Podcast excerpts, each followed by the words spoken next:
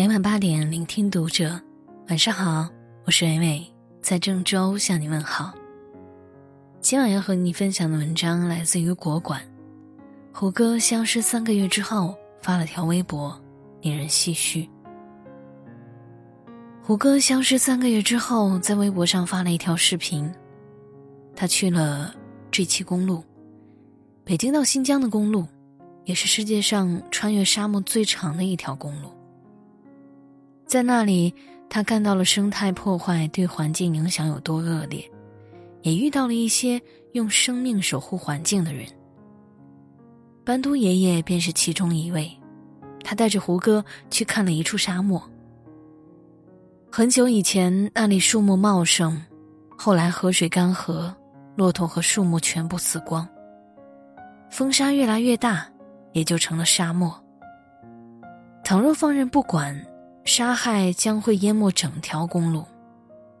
几十年来，他挖了很多井，才勉强让干涸的河有了水，树木发了新芽儿。和他一样的，还有守护黑城遗址十六年的苏和爷爷，一边放牧一边种树的朱拉夫妇。看到这儿的时候，我倍感惭愧。我们没有照顾好大自然，是他们在用生命守护着环境。视频的最后，胡歌种下了一棵树，呼吁人们关注环保。然而没多久，大连夜市便出现了令人唏嘘的一幕。那天的大连夜市熙熙攘攘，充斥着人们所向往的烟火气息。然而谁都没有在意卫生问题，大家都顺手将垃圾扔在地上。直到夜深人静，摊贩散去，一地垃圾暴露无遗，原本干净的街道。变得凌乱不堪，几名环卫工人正替那烟火气收拾着残局。这种现象并不是第一次发生，先前重庆一小区门口有人卖蔬菜，每次走后都会留下一地的垃圾。在山东一烈士陵园前，街道旁也是堆满了白色垃圾。在我家小区门口也一直存在着以上现象。纵观全国，你会发现。各地都在存在着乱扔垃圾的现象，很多人都抱着侥幸的心态，反正地上这么干净，自己扔一点没关系。而你如果去劝说，都会被说成是小题大做。然而，真的如他们所说吗？中国生活垃圾年产量已达四亿吨，每年还在增加，速度还在递增。一个人扔多扔少，对环境都是很大的负担。这个负担，国外有前车之鉴。在人们印象当中，巴厘岛是度假天堂，沙滩干净，风景宜人。但一场风暴过后，一切都变了。最火的一个海滩——库塔海滩，充斥着无数的垃圾。垃圾从哪来？游客。一人扔一点儿，便有了这番触目惊心的景象。我们看不见，的垃圾一直都在积累。无独有偶，泰国的兰塔岛也有过类似的经历。曾经海水干净，沙滩洁白，直到后来游客随意乱扔垃圾，近十亩的土地累计堆放了五万吨垃圾，垃圾成山，恶臭不堪，周围居民苦不堪言。还有菲律宾，以美丽干净著称的长滩岛。也是因为人们乱扔垃圾，导致环境破坏，水被污染。看看这些地方，哪个不是一开始干净的看不到垃圾，但到最后都因为人们不重视，随意丢弃垃圾，变得脏乱不堪。而国外的垃圾问题已经变得相当严峻了。日本在去年三月的环境调查中发现，二零一八年全国出口塑料垃圾从一百四十三万吨减少到十万吨。这导致整个日本对垃圾处理陷入困境，政府都在呼吁减少制造垃圾，继续随便扔垃圾的话，日本街道将变得一片狼藉。这是很多发达国家的缩影，垃圾成堆，难以处理。再看回那个问题，反正地上那么干净，扔一点真的没关系吗？那些发达国家环境更为干净，可还是面临着垃圾严峻的问题。中国是世界上最大的垃圾生产国之一，若再不重视，一定会步他们的后尘。几天前看到这么一则新闻：河南将禁用一次性塑料制品，将逐步推广替代商品。本该为之拍手，但看到前几次限塑令的成果，我迟疑了。我只希望这次不是以人们再次用回塑料袋告终，因为我们所面临的垃圾问题比想象中要严重的多。不管承认与否，我都想告诉你一个事实。中国的城市其实已经被垃圾所包围。根据住建部调查表明，中国三分之二以上的城市被垃圾包围，四分之一的城市已无合适场所堆放垃圾。拿北京来说，《人民日报》曾报道，北京日产垃圾一点八四万吨，什么概念呢？又能装二点五吨的卡车来装载，长度可达五十公里，仅仅只是一天的量。而垃圾的增长速度也相当的惊人，杭州的天子岭垃圾填埋场便可说明问题。第一期的垃圾填埋场使用了十六年，填埋垃圾八百多万吨，仅二零一七年到二零一八年两年的时间里，就填埋了九百多万吨，填埋垃圾的高度达到了一百多米，这也使得原本设计能使用二十四年的第二期填埋场寿命锐减至十二年，这是很恐怖的事情。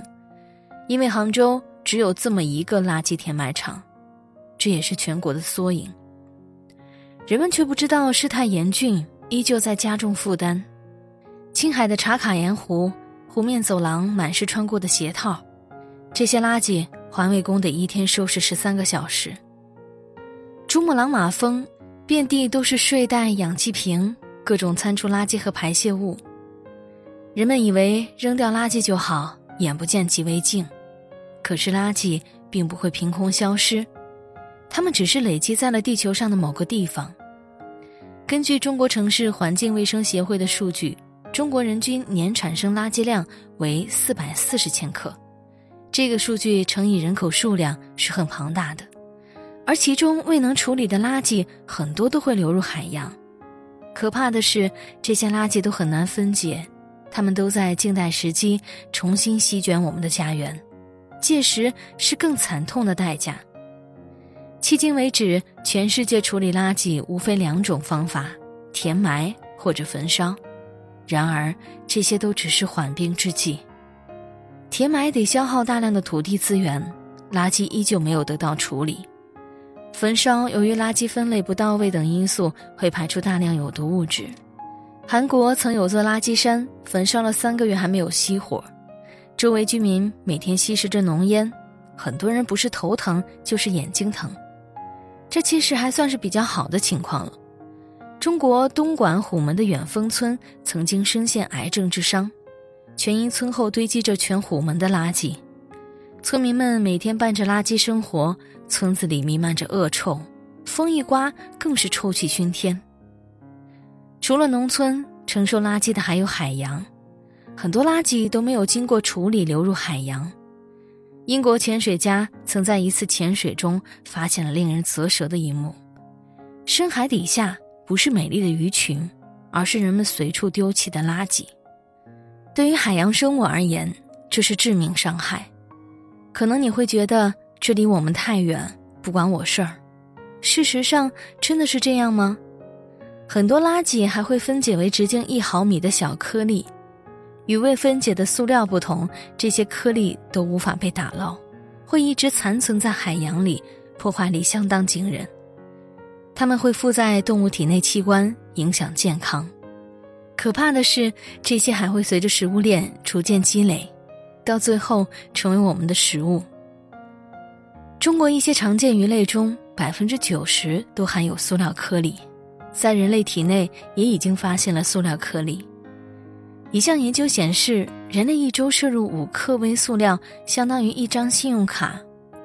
还有那些在垃圾场附近生活的牛羊，它们吃着垃圾，喝着脏水，直到长大之后送往屠宰场加工，最后上了我们的餐桌。还有那些用被垃圾污染水浇灌长大的蔬菜瓜果，都可能被我们吃下去，进而损害健康。也就是说，那些随意丢弃的垃圾。最后危害的都只是我们自己。为什么我们现在还没有感受到垃圾的威胁？看看那一整条垃圾回收链，你就知道，真的就只是有人在替我们负重前行。所有的环卫工人每天凌晨起床打扫街道，把垃圾都清理到垃圾桶里，三百六十五天风雨无阻。此后，垃圾清运车司机定点收垃圾，他们之中不少人脸上都有疤痕，都是因为被化学垃圾溅到脸上。因为垃圾没有分好类，所有垃圾最后都必须运输到垃圾分拣室。倘若没有人工分拣就处理的话，不仅伤害机器，还会造成污染。而垃圾分拣室的恶臭堪称炼狱级别，工人们仅凭口罩和手套就得在那里待好几个小时。分拣的垃圾中还时常有各种易碎品、刀具等等，稍不留神就会被弄伤。在那么恶劣的环境下，一旦受伤，感染的风险极高。在垃圾分完类之后，能回收的回收，不能回收的，要么填埋，要么焚烧。那些负责填埋垃圾的工人，每天也是生活在恶臭之中。在一些险峻的地方，如珠峰，环卫工人都得冒死将垃圾搬运出来，因为我们乱扔垃圾，他们身上的负担变得很重。除了他们，中国还有这么一群人——拾荒者。他们和孩子每日与垃圾为伍，哪怕如此，他们依旧在分拣着垃圾。尽管是为了自己生活，但很大程度上都是在帮我们的忙。以上这些人，因为我们乱扔垃圾没分好类，都替我们承受着痛苦。倘若我们继续为所欲为，很快便会超出他们的承受范围。而我们将直面垃圾威胁。这些年来，人们将目光对准了垃圾处理，试图找到让垃圾消失的最好方法。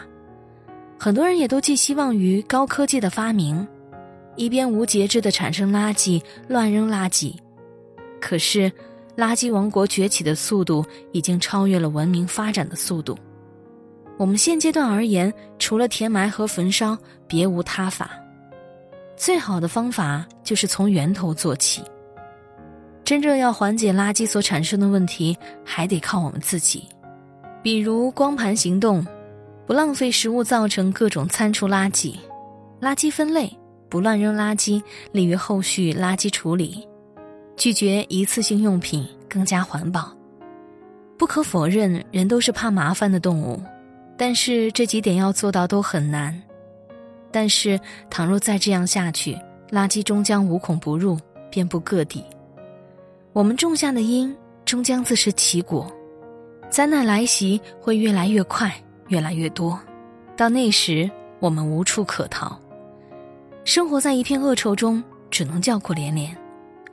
再也见不到小时候澄清的水、雪白的沙、湛蓝的天。到那时，再怎么后悔都是多余的。我们可能活了大半辈子没关系，但子孙后代呢？他们生生世世都得替我们承担代价。本该不属于他们的痛苦，不乱扔垃圾，保护环境，从来不是为了什么地球，也不是为了高尚。说白了，纯粹就是为了我们自己。我们不能做到不产生垃圾，但我们可以做到让垃圾到它该去的地方，慢一点填满垃圾桶。别只为今天的一时便利毁了我们的后半生，也别让今天的呼吁成为人类一曲挽歌。感谢作者国馆，我是伟伟，我站在原地等你回来。